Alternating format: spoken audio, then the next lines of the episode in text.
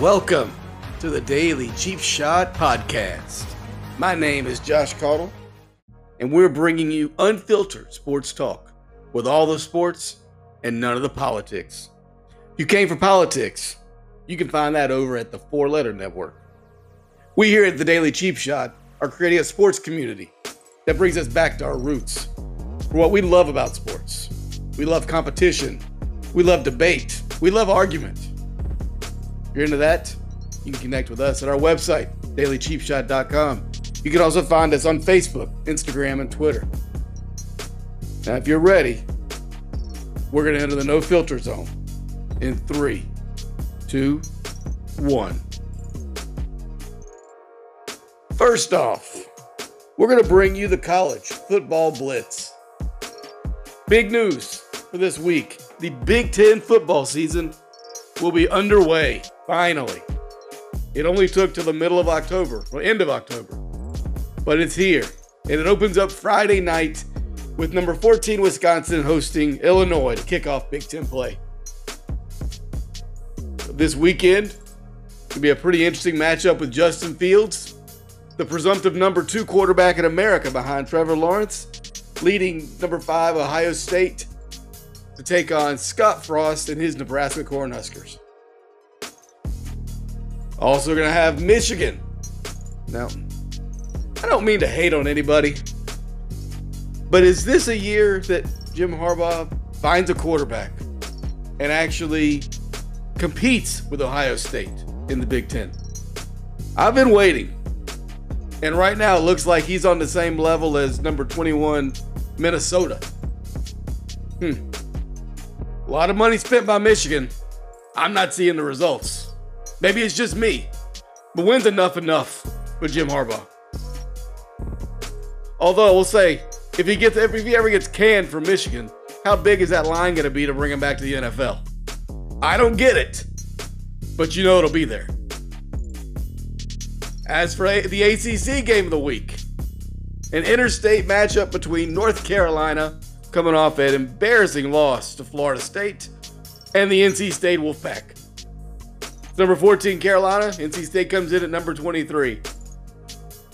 I'm not sold at the Wolfpack being at number 23. I do believe they're going to be playing with a backup quarterback. That's not going to help their case. Number 14, Carolina is going to be angry, I would say, at the least, the very least, coming into this one. In this rivalry game, I think it's going to lean on the side of the Tar Heels, and I do not believe it will be close.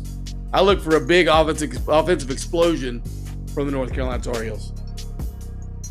Now, as for our national game of the week in college football, it's going to be a Big 12 affair. Number 17, Iowa State, taking on number 6, Oklahoma State. Iowa State suffered kind of an embarrassing loss to open the year against Louisiana. But they've got three straight good wins. And they look to be the team that people thought they were coming into the season. Oklahoma State, I hate to say this, but their schedule has been as soft as tissue paper. But they are 3 0, so I guess it's it worked. Uh, the running backs, two of the best in the country. Uh, Iowa State's got Breece Hall, and Oklahoma State's got Chuba Hubbard. Uh, both are averaging over 100 yards per game, over five yards per carry. Hall is actually averaging close to six yards per carry. So it should be a great running back matchup. My big question mark really is the Oklahoma State defense. They're only giving up about nine points per game. And that looks, on the surface, that looks really, really good. But they haven't played anybody. So I think that's a little bit of fool's gold. And I think Iowa State is going to expose them in this one early and often. So I'd look for Iowa State to jump out early. Like I said, they've been playing a tougher competition. They're prepared. They're ready. They're going to get on the Cowboys early, and it's going to be a high scoring game. And I look for the Iowa State to pull the upset, and they're going to get back to the top 10, and they're going to be a team that's going to be in the playoff hunt, I believe, the rate they're going. I think they're going to win the Big 12. So it's going to be a really fascinating way, fascinating scene to watch this play out over the coming weeks. Now, moving on to big boy football, the NFL. We have ourselves a heavyweight matchup this week, in my opinion. Now, some, some might disagree. Some aren't as high on Arizona as I am, but Seattle takes on Arizona in what I think is one of the best quarterback matchups we're going to see all season long. You've got Russell Wilson, an undersized quarterback, going against another undersized quarterback in Kyler Murray. You've got Russell Wilson throwing for 370 yards per game. You got Kyler passing for 230 and rushing for 50 or 60. It's just a dynamic duel at the quarterback position, and I can't wait. You look at these teams at the skill positions, there may not be a more high powered matchup in all of football than these two teams. You look at Wilson versus Murray at quarterback. You got Kenyon Drake and Chase Edmonds versus Chris Carson at running back.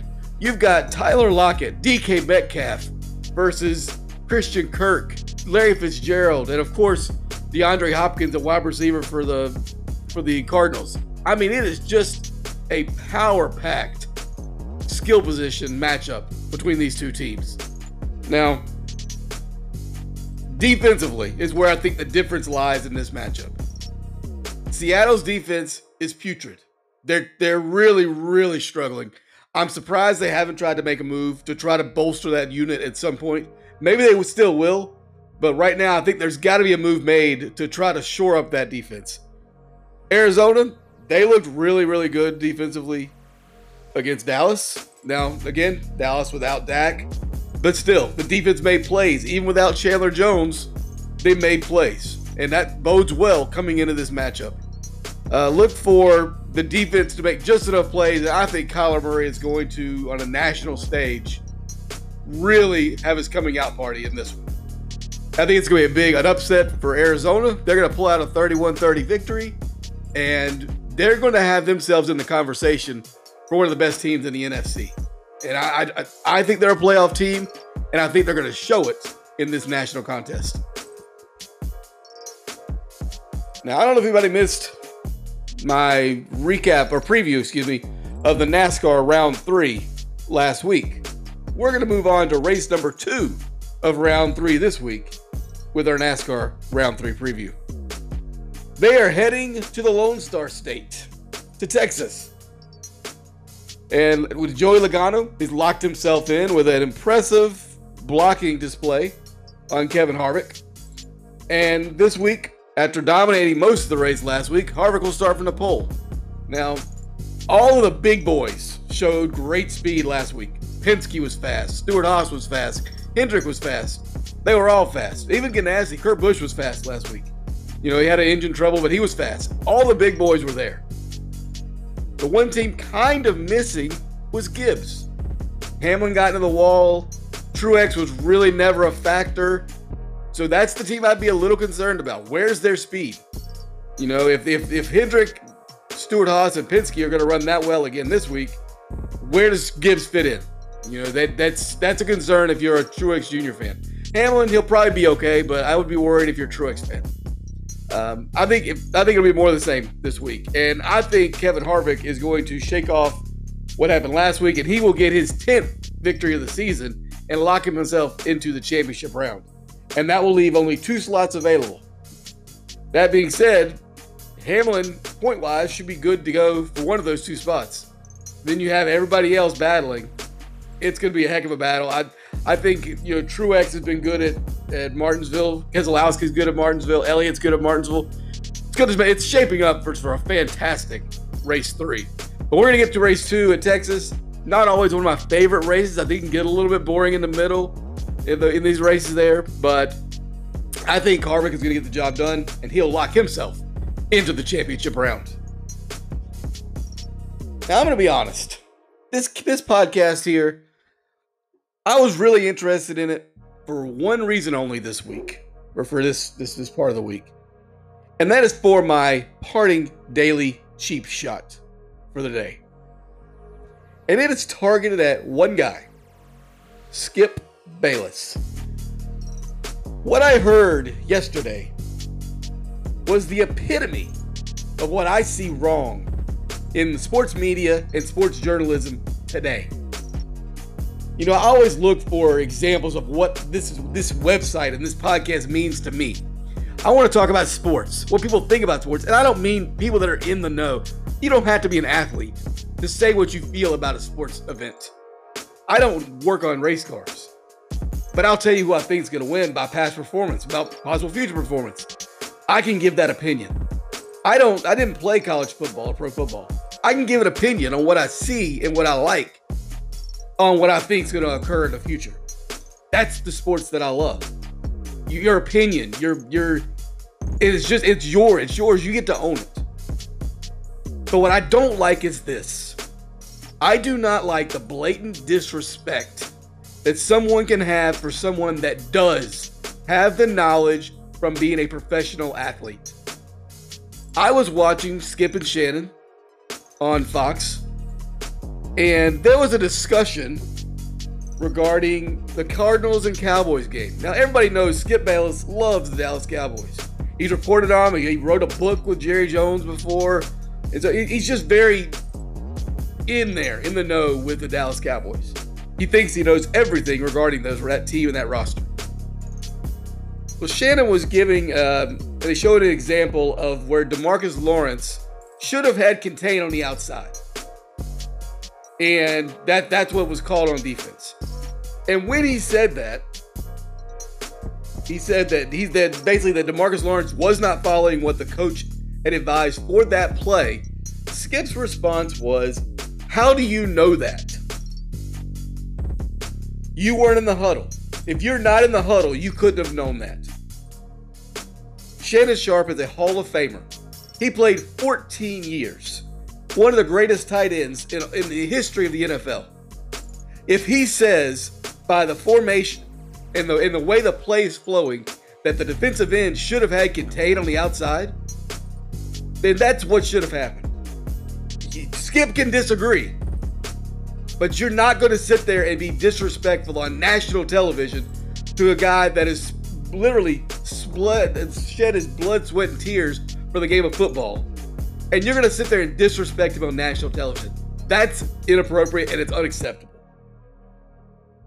Now, Skip can have his opinion. He could say, I don't know if he was supposed to or not. But do not interrupt a guy that literally has done it. He's been on the he's he's been on the field. He's been in the huddles. He knows what the play is. For Skip to do that, it's a complete disrespect to everybody that's played the game and that actually comment commentates on the game and what they watch on film.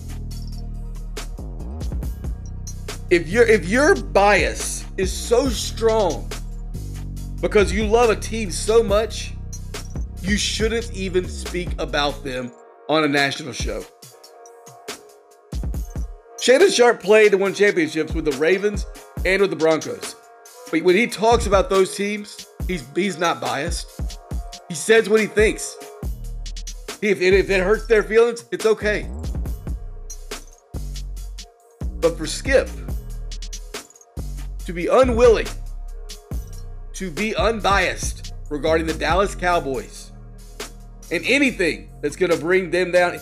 All he wanted to do in the whole situation is just to put pressure on the coach to fire the coach.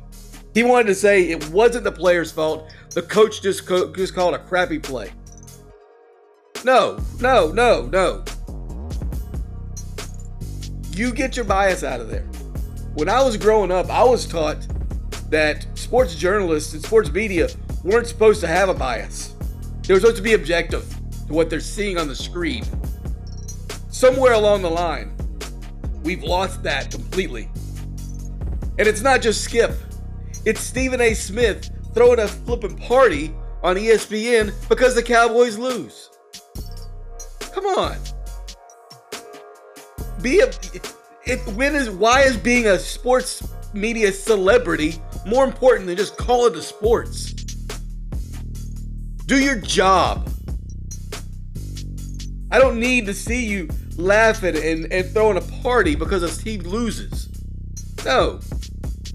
And they're not alone. Nick Wright's part of this problem. It's unacceptable.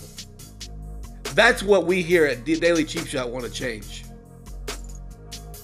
We're here to get back to talking about sports. If my team plays it plays bad, you know what? It's my time to call them out. If you want to be involved with us, let us know. If you feel like what I feel, let us know. For me, Skip Bayless is overstayed his welcome. I only have really one sentence. And that's goodbye, Skip. I heard your first take. And Lord willing, this will be your last one. Thank you, everybody, for joining us at the Daily Cheap Shot Podcast. We have more and great content coming. If you'd like to be involved, you can join us over at dailycheapshot.com. You can join us on Facebook, Instagram, and Twitter. If you would like to contribute and, and do some writing for us, we are not a group of journalists. We're a community of people. If you want to join us and you want to write about what you see going on in the sports world today, politics free, all sports all the time, let me know.